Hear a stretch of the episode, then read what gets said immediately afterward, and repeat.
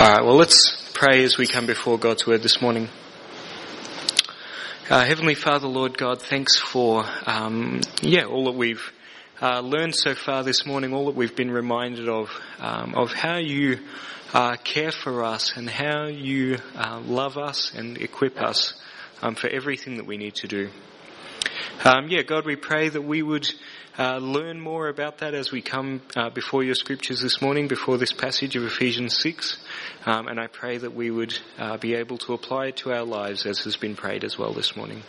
In Christ's name we pray. Amen. well, some of you know um, that I'm studying at Bible College at the moment, and one of my subjects uh, this semester is church history. Uh, we've just finished studying the Reformation, um, and the amount of fighting during that period has astounded me, really. Uh, they fought to have the Bible, they fought to teach the Bible, and they fought to have it enforced and taught publicly um, by fighting to raise up rulers who believed the Bible. They fought doctrinally and they fought physically. They fought people, they fought kings. They say they fought the devil himself. Um, and of course, the reformers fought necessary battles over the authority of Scripture alone, salvation in Christ alone, and through faith alone, for the good of the church and for the glory of God. Um, but we're going to look this morning at um, how we fight battles, and um, perhaps by the end of the service, you um, uh, we will understand what sort of church uh, fights the church should be involved in. Uh, one thing is for sure though, church history involves a lot of fighting. And while in the West we've had a form of peace for the last few centuries, uh, it is becoming increasingly clear that the world is once more waging war against the church. The Western church is today increasingly being called to fight once more. And so the, um, the question becomes, how do we approach these battles? How should we fight? What should be our aim? uh, well, that brings us to uh, this chapter that uh, Ali's just brought, uh, read out to us, this passage of Ephesians chapter 6. Uh, we're going to study this uh, fairly famous passage, commonly known as the armour of God.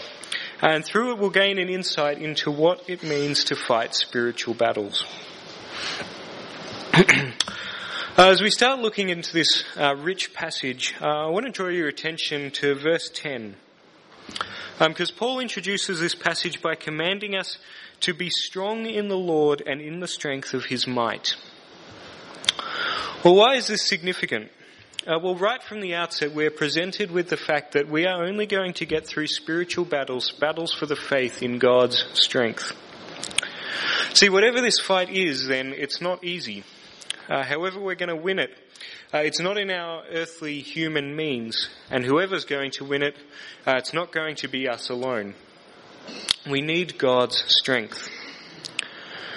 Um, God's strength uh, is uh, an idea that's come up a few times in the book of Ephesians, and I'll just uh, use Ephesians 1:19 to show you what I mean when I talk about God's strength or God's power. Uh, Ephesians 1.19 starts halfway through a sentence. Paul is uh, praying, just a bit of context, Paul is praying that the Ephesians may know, and this is where I'll pick it up from verse 19, what is the immeasurable greatness of His power toward us who believe?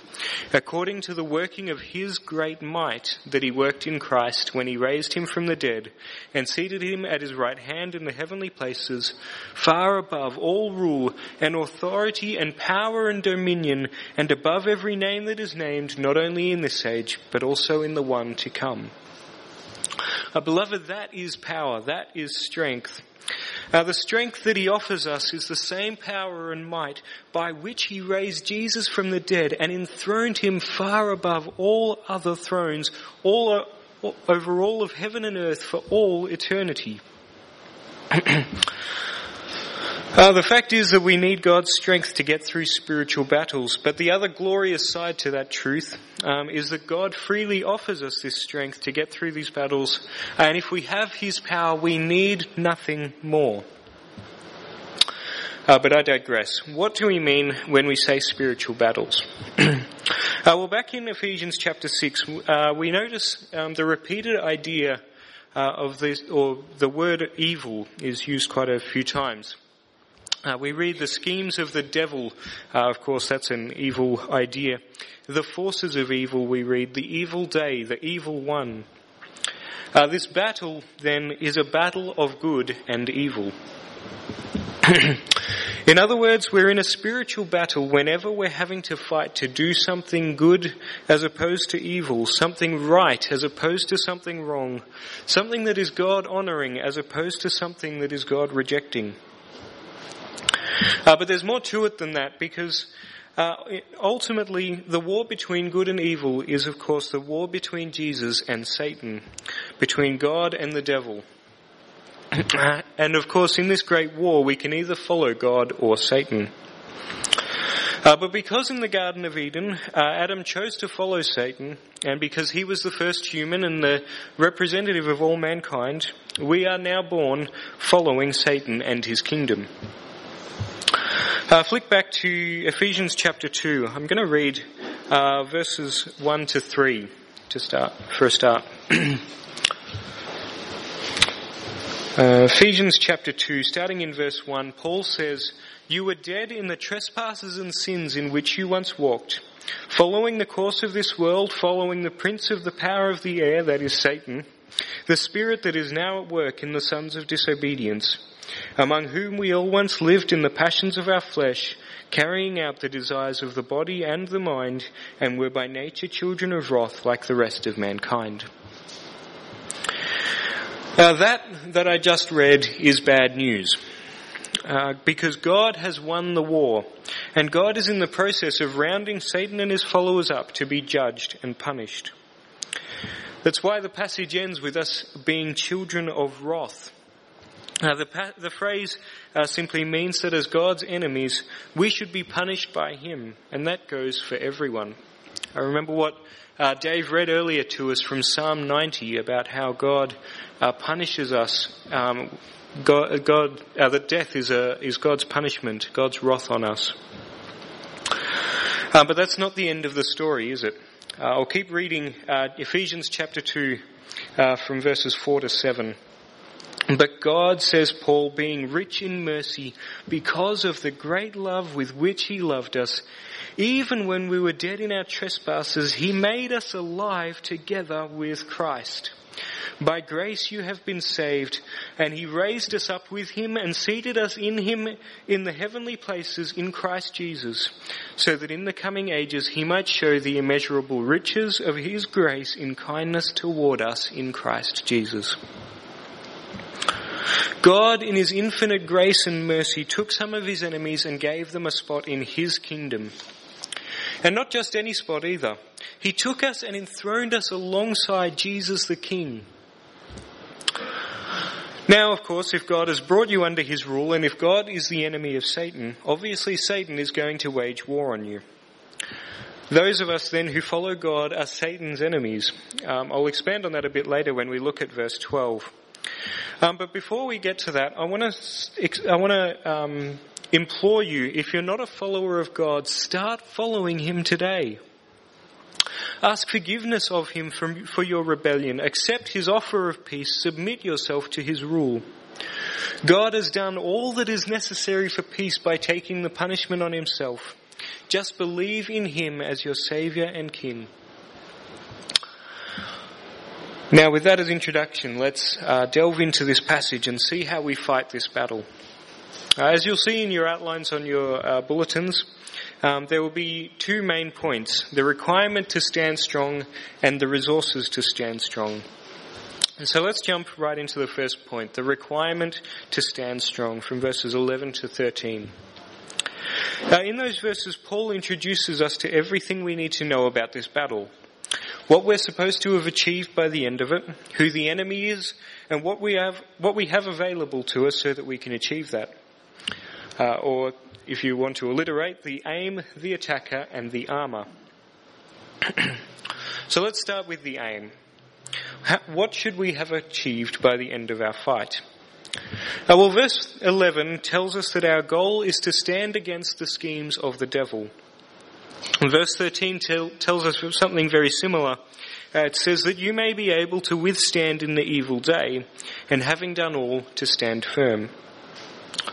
Uh, did you notice three times in those in those two half verses, and then uh, once more again in the, uh, the start of verse 14, we're told to stand.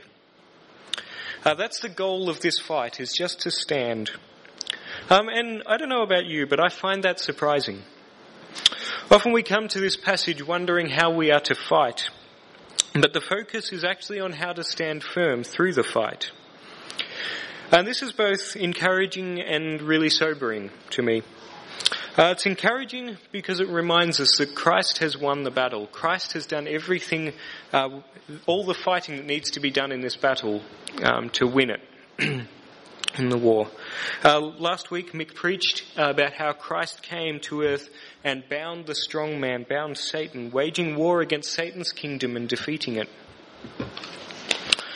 Uh, at the same time, though, uh, this truth about how we are to stand is a really sobering thought um, because, as I said, we come often wondering how we are to go about fighting. Uh, but God says it's going to be hard enough just to stay standing through the battle. And we mustn't gloss over that. It is hard to stay standing. The battle is fierce and it's becoming increasingly more so. uh, if you doubt how, uh, how fierce this battle is going to be, let's look at the second subpoint, the attacker. Uh, Paul introduces him at the end of verse 11 when he refers to the schemes of the devil. And then uh, in verse 12 he goes on to expand on that. Uh, for we do not wrestle against flesh and blood, he says, but against the rulers, against the authorities, against the cosmic powers over this present darkness, against the spiritual forces of evil in the heavenly places. Uh, this verse is very important as we talk about spiritual battles. We do not wrestle against flesh and blood, says Paul. Let us not be confused about this. uh, well-meaning Christians have at times caused untold pain by forgetting that spiritual battles are not fought in physical ways. Uh, and now, as traditionally nominally Christian countries like ours are losing their Christian influence, it's important that we remember who the enemy is in the battle for faith. Uh, look again at verse 12. We do not wrestle against flesh and blood, but against the rulers, against the authorities, against the cosmic powers over this present darkness, against the spiritual forces of evil in the heavenly places. These terms all refer to the demonic forces of evil. Uh, the phrase rulers and authorities is used a few times in the New Testament to describe either earthly rulers or spiritual ones. Um, but in Ephesians, it, it, seems to most likely refer to spiritual ones. In chapter 3, verse 10, Paul uh, says that God brought the church together to show his wisdom to the rulers and authorities in the heavenly places. Um, the other phrases here in 612 are much less ambiguous. Cosmic powers over this present darkness, well, they must be demons. Uh, and the spiritual forces of evil in the heavenly places can also only refer to demons. And now you might be thinking, well, hang on, we don't fight demons. That's heavenly stuff that God and his angels deal with. We fight here on earth, don't we? And especially in the West, demonic spiritual influence is not something we really think about except maybe in sci-fi, fantasy, horror style stories. but the Bible says we do fight demons on earth, in the sense that they wield their considerable influence on earth to oppose God's work, which is the church. Uh, the phrase in the heavenly places gives us a clue about that. It's used five times in the Bible and all the times are in Ephesians. Uh, and it always refers to a heavenly reality that affects, that, that directly impacts the church here on earth. Uh, in chapter 1 verse 3, we, we're told of the spiritual blessings that we have in the heavenly places. 120 tells us that Christ is enthroned in the heavenly places, and 2 verse 6 uses the same phrase to say we sit enthroned him with, with him there too. Uh, chapter 3 verse 10 tells us of the church's role as a demonstration to the rulers and authorities in the heavenly places. And likewise, this verse here tells us that the church, even though the church doesn't fight physical battles on earth, the spiritual enemies we have in the heavenly realms do wage war with us in a way here on earth. Um, as an illustration, in Daniel 10, we've been studying this a bit in Bible study lately. Uh, Daniel 10, Daniel receives a vision of an angel. Uh, could possibly be Jesus, it's hard to be sure. Uh, but the angel says that on the way he had to fight the demonic prince of Persia. And after giving the message, he would have to return to fight that demon. Uh, then later, he would have to fight the demonic prince of Greece. And you say to me, that's a weird thing to say. Uh, why is it significant? Well, because in the very next chapter, the angel's message turns out to be uh, how the Persian and then the Greek empires were going to oppress God's Jews, uh, the Jews, who are God, who were God's people, of course. Uh, see, the demons can think of no better use for their spiritual earthly influence than to attack God's people. now, once, uh, so it's um, also important um, to remember about demons that their powers are spiritual. Uh, they don't often work in a way that can be seen physically. Uh, we often think of um, uh, of things being inexplicably knocked over or that sort of haunting. Um, but often, but uh, the the Bible tells us their influence is more inward. Uh, C.S. Lewis illustrated this well in the Screwtape Letters, in which a young demon Wormwood learns how best to attack Christians from his uncle Screwtape. Uh, the book is full of phrases like remind him, make him think, guide his thoughts. Um, it's a work of fiction, of course, but it does help us uh, appreciate and visualize the invisible but real spiritual inward battle that we uh, fight. At the end of the day, we must remember that we are in a fierce spiritual battle against a powerful spiritual enemy. We don't have enemies that we fight here on earth, physically fight here on earth for the gospel's sake. Uh, yet the spiritual enemies that we do have, namely Satan and his demons, do have a significant spiritual impact that we must fight here on earth. and so if we are fighting a powerful spiritual enemy, then we will need a powerful spiritual armor. And that brings us to the third subpoint, the armor. I've already talked about verse 10 and how we are called to be strong in the Lord and in the strength of his might. And then in the first halves of verses 11 and 13, this strength is illustrated using the imagery of armor. Put on the whole armor of God, says Paul. Take up the whole armor of God. Uh, the repetition emphasizes the importance of, ha- of having this armor, of having God's might to protect us in the battle. Uh, verse 11, uh, Paul uses the phrase put on, and in verse 13, take up. And as you'll notice later on, these phrases and equivalent ones come up again. Um, and basically, these are phrases that describe how a soldier prepares for battle. Some armour is worn into battle, and so it must be put on. Some is carried into battle, and so it must be taken up. That's where you get those phrases from.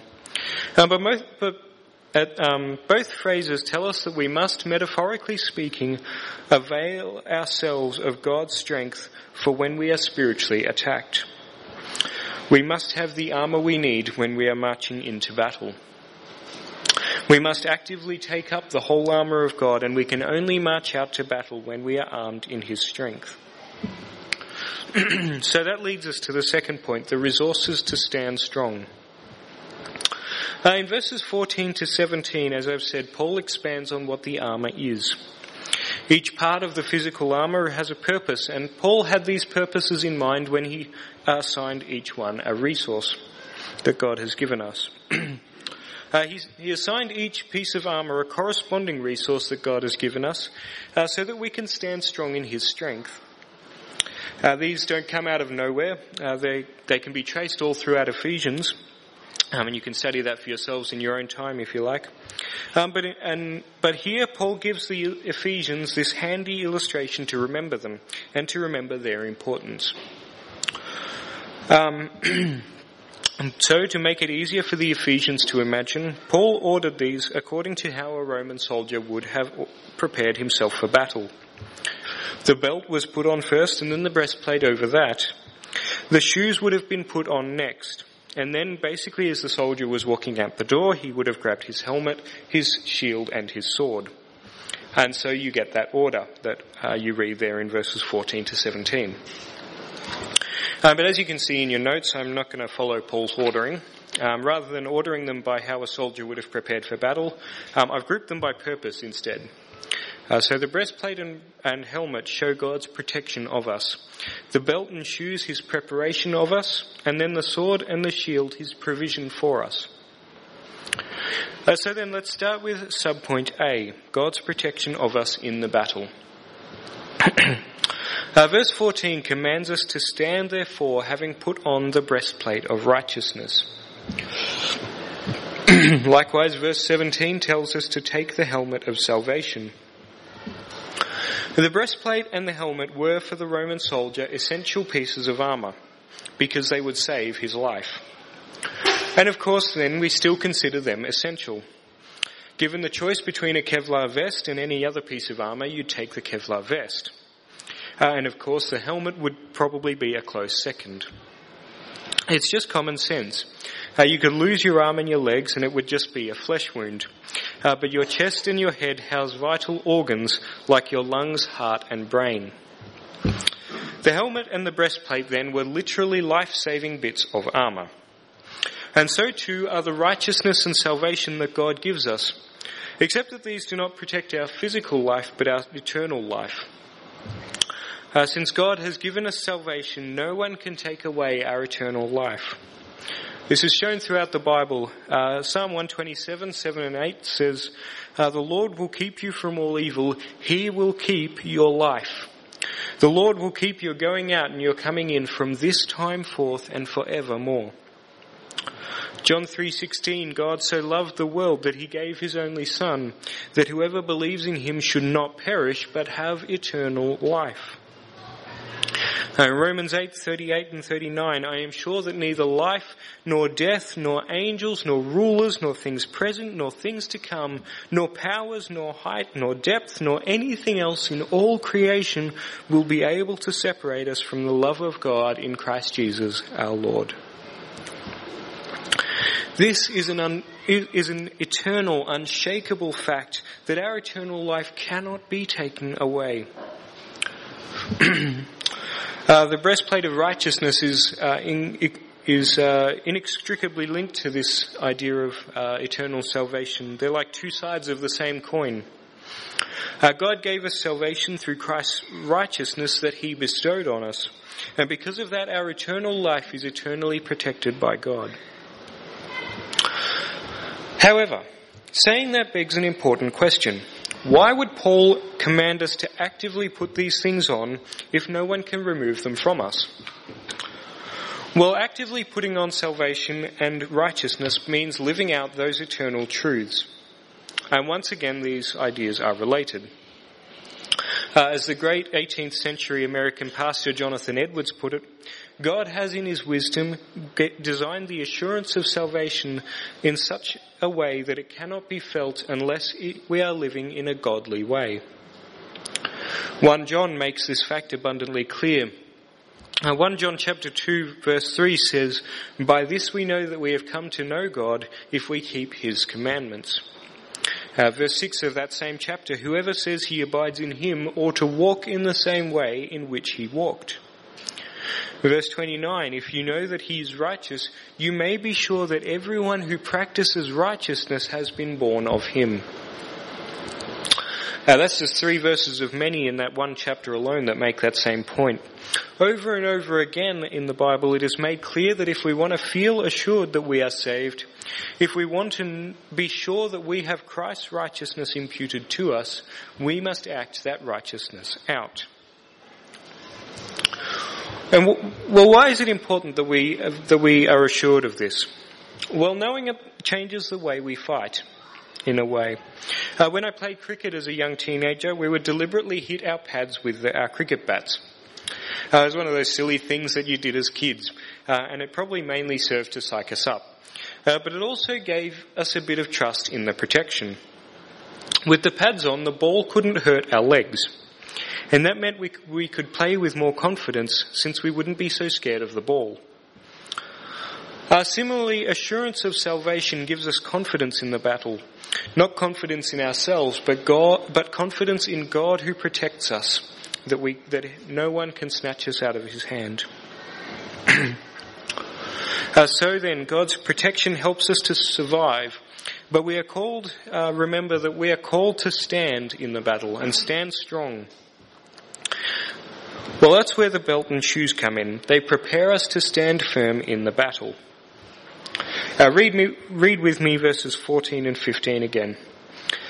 Uh, stand therefore, having fastened on the belt of truth, and as shoes for your feet, having put on the readiness given by the gospel of peace.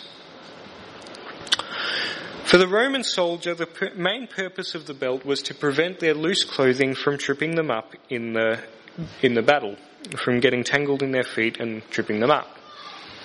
Uh, even if you're like me and you don't really wear loose flowy robes like theirs, it's not hard to imagine it being a disaster waiting to happen when walking into a battlefield. And in the same way, deceit can figuratively trip you up. Proverbs has a lot to say about this. Uh, Proverbs 10 verse 9 tells us whoever walks in integrity walks securely, uh, but he who makes his ways crooked will be found out.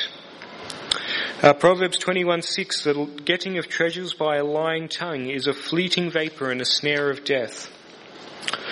Uh, Proverbs 26, 27 and 28 uh, whoever digs a pit will fall into it, and a stone will come back on him who starts it rolling. A lying tongue hates its victims, and a flattering mouth works ruin. Uh, all of these are talking about how uh, not only is lying sin, not only is it unloving to deceive those around you, uh, but in the end, uh, says Solomon, you will be hurt by it yourself. Eventually, your lying is only going to hurt you. On the other hand, says Paul back in Ephesians 6, truth, honesty, and integrity prevent you from having loose ends that can figuratively trip you up in the spiritual battle. Satan loves to have things to accuse us of. Uh, the word Satan literally means the accuser or the liar. But by living truthfully in word and deed, we don't give him that opportunity. Uh, shoes, likewise, also help us to stand in the battle uh, the Roman army knew the importance of footwear, of good footwear. Roman soldiers had the best sandals available at the time. They were designed so that you could walk uh, huge distances in them, and as a result, the Roman army was famed for how fast they travelled. Likewise, the gospel of peace gives us the readiness to go far and wide and gives us a sure footing in the battle for faith. And surprising though, um, that Paul cho- chose this specific way to describe the gospel, the gospel of peace. Uh, in fact, it's the, actually the only time in the Bible that this phrase is used. And strangely enough, it's in the middle of a passage on spiritual warfare. So let's unpack it a little bit. What is the gospel of peace? Uh, well, I explained this a little bit earlier. We are born God's enemies, but God has made a way that we can have peace with Him through the death of His Son. Uh, we looked at Ephesians 2 a bit earlier, which looks at the, the uh, cosmic truths at play here. Uh, Romans 5 looks at it on a slightly more personal level. I'll just read verses 1 and 10. You don't need to turn there. Um, therefore, since we have been justified by faith, we have peace through, with God through our Lord Jesus Christ while we were enemies, we were reconciled to God through the death of his Son. Uh, as I said before, since God will one day crush his enemies, the opportunity for peace with him is good news. That's what gospel means, good news. Uh, so then the gospel of peace is the good news of how we can have peace with God through Jesus' death. Uh, but why does Paul use this phrase in the middle of a call to arms? Well, it's appropriate for two reasons. uh, firstly, it reminds us that we are on the right side of the battle. This battle won't last forever. God will one day crush all his enemies. And when, is, when all is said and done, we will live at peace with him forever. Uh, Satan can tempt us to doubt that fighting him is worth it, but for the sake of peace with God, it is. the second reason this is an appropriate description of the gospel is because of the way it reminds us to spread the gospel. I said earlier how good shoes help us get to where we need to be, and the readiness of the gospel does so too. Uh, Paul exemplified this readiness a few verses later in verses 19 and 20. He said that his aim was to open his mouth boldly to proclaim the mystery of the gospel for which I am an ambassador in chains that I may declare it boldly as I ought to speak. Uh, Paul was in prison when he wrote this, and even in spite of that imprisonment, he still sought to share the gospel. I remember Paul, uh, sorry, God calls us to show compassion to even those who are enemies of the gospel, uh, for the, who are now enemies of, for the gospel, uh, just as he does. Allow me to illustrate this um, compassion that God shows us. Uh, the American-backed forces in Syria are, taking to, are pushing to take back the last Islamic State-ruled town. Uh, but rather than razing the city to the ground um, in order to eliminate the enemy, they've had to move slowly, allowing people the opportunity to escape. Those who are captives or who want to abandon the sinking ship of ISIS have the opportunity to escape an otherwise certain death uh, a certain horrendous death through the shelling, air raids, and fighting that will ensue as the forces take back the town. Uh, in the same way, God is ready to decimate his enemies. But mercifully, he is allowing us the chance, the time to escape if we so desire. Uh, and those of us who uh, believe in him can rejoice that we've done so that he has rescued us from that. Um, but while there is still time, we should encourage everyone to take God up on this offer of peace. Listen as I read uh, 2 Corinthians 5:18 to 21. All this is from God, who through Christ reconciled, reconciled us to himself and gave us the ministry of reconciliation. That is, in Christ, God was reconciling the world to himself, not counting their trespasses against them, and entrusting to us the ministry of reconciliation. Therefore, we are ambassadors for Christ, God making his appeal through us. We implore you on behalf of Christ, be reconciled to God. For our sake he made him to be sin who knew no sin, that in him we might become the righteousness of God. Uh, because someday soon all who refuse will be counted as God's enemies and judged accordingly. And so, once again, Paul calls us to be ready to share this gospel of peace. But how can we become ready? Well, let me give you a few ideas which uh, I, fi- I personally find helpful. And part of it is just knowing the gospel well. Uh, when we know the gospel well, it can be easier to show how it applies to everyone, whatever is going on in their life. Um, but it's also important to have a structure in your mind of what you can say. Uh, one that helps me a lot, that's, uh, and I know has helped a lot of others, um, is the two ways to live resource. Uh, uses six uh, little pictures um, with matching Bible verses to, and short explanations to show that we all sin by dethroning God in our hearts and how Christ died and rose again to take away that sin. Uh, another way of learning is uh, watching and listening to people who do it well. Uh, watch them steer a conversation to the gospel uh, learn from their love and compassion and hear how they show people their need to be right with God and how only Christ can make that possible. Um, that's not an exhaustive list. Those are just a few ways to um, to foster the readiness of the gospel of peace. I trust that the Holy Spirit will help you as well as you uh, seek to do that. Um, so God prepares us for the, uh, God protects us for the battle and He prepares us for it as well. And He also provides us with everything that we need to fight effectively, a sword and a shield. The sword and shield were the tools of the trade for a Roman soldier. A civilian might need some or all of the other bits of armor if they were entering a battlefield, but a warrior needed a sword and shield. And because of that, they remain to this day symbols of war. Uh, likewise, the spiritual sword and shield are what we need as we fight spiritual battles. Let's read verses 16 and 17. In all circumstances, take up the shield of faith with which you can extinguish all the flaming darts of the evil one, and take the helmet of salvation, and take the sword of the Spirit, which is the word of God. Uh, I'm going to look at the shield of faith first. the shield Paul referred to uh, was a large plate of metal, almost the size of a door. Uh, it was meant to be something that you could hide behind and that would protect you from a ranged attack. If you think of a modern riot shield, you'll be, uh, that's pretty much exactly the same sort of thing. Uh, faith is like that shield because with it we can extinguish all the flaming darts of the evil one, says Paul.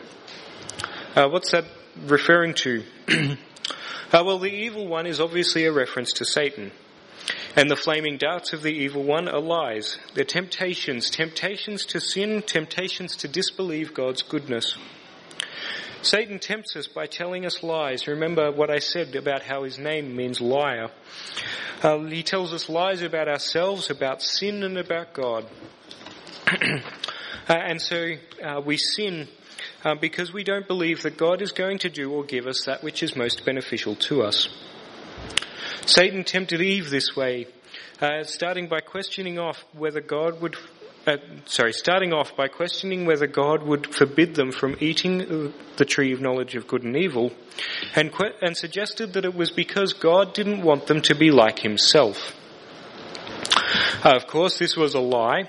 Adam and Eve didn't need to become more like God uh, when uh, they were made in His image in the first place. And of course, it wasn't beneficial for them to know good and evil. Uh, God was protecting them for that, from that in uh, His command. Uh, likewise, we see a similar ploy from Satan when he was tempting Jesus. Uh, he questioned whether God had the best in mind for him. Don't you need to eat Jesus? Don't you want to reign Jesus? All you need to do is worship me and it's all yours. but Jesus responded by looking to God's faithfulness and provision in his word. Uh, that's where the faith comes in. When Satan's lies tell us to doubt God's goodness, faith tells us that we can trust Him. Uh, faith in the trustworthiness of God and in the greatness of His promises destroys the power of Satan's lies by showing them for what they are lies. Uh, and so faith is like a huge shield, a wall which Satan cannot fire his flaming arrows around. Well, of course, that's great in theory, but how do we foster that sort of faith? Well, we, we find that sort of faith in knowing God's Word, just like Jesus did.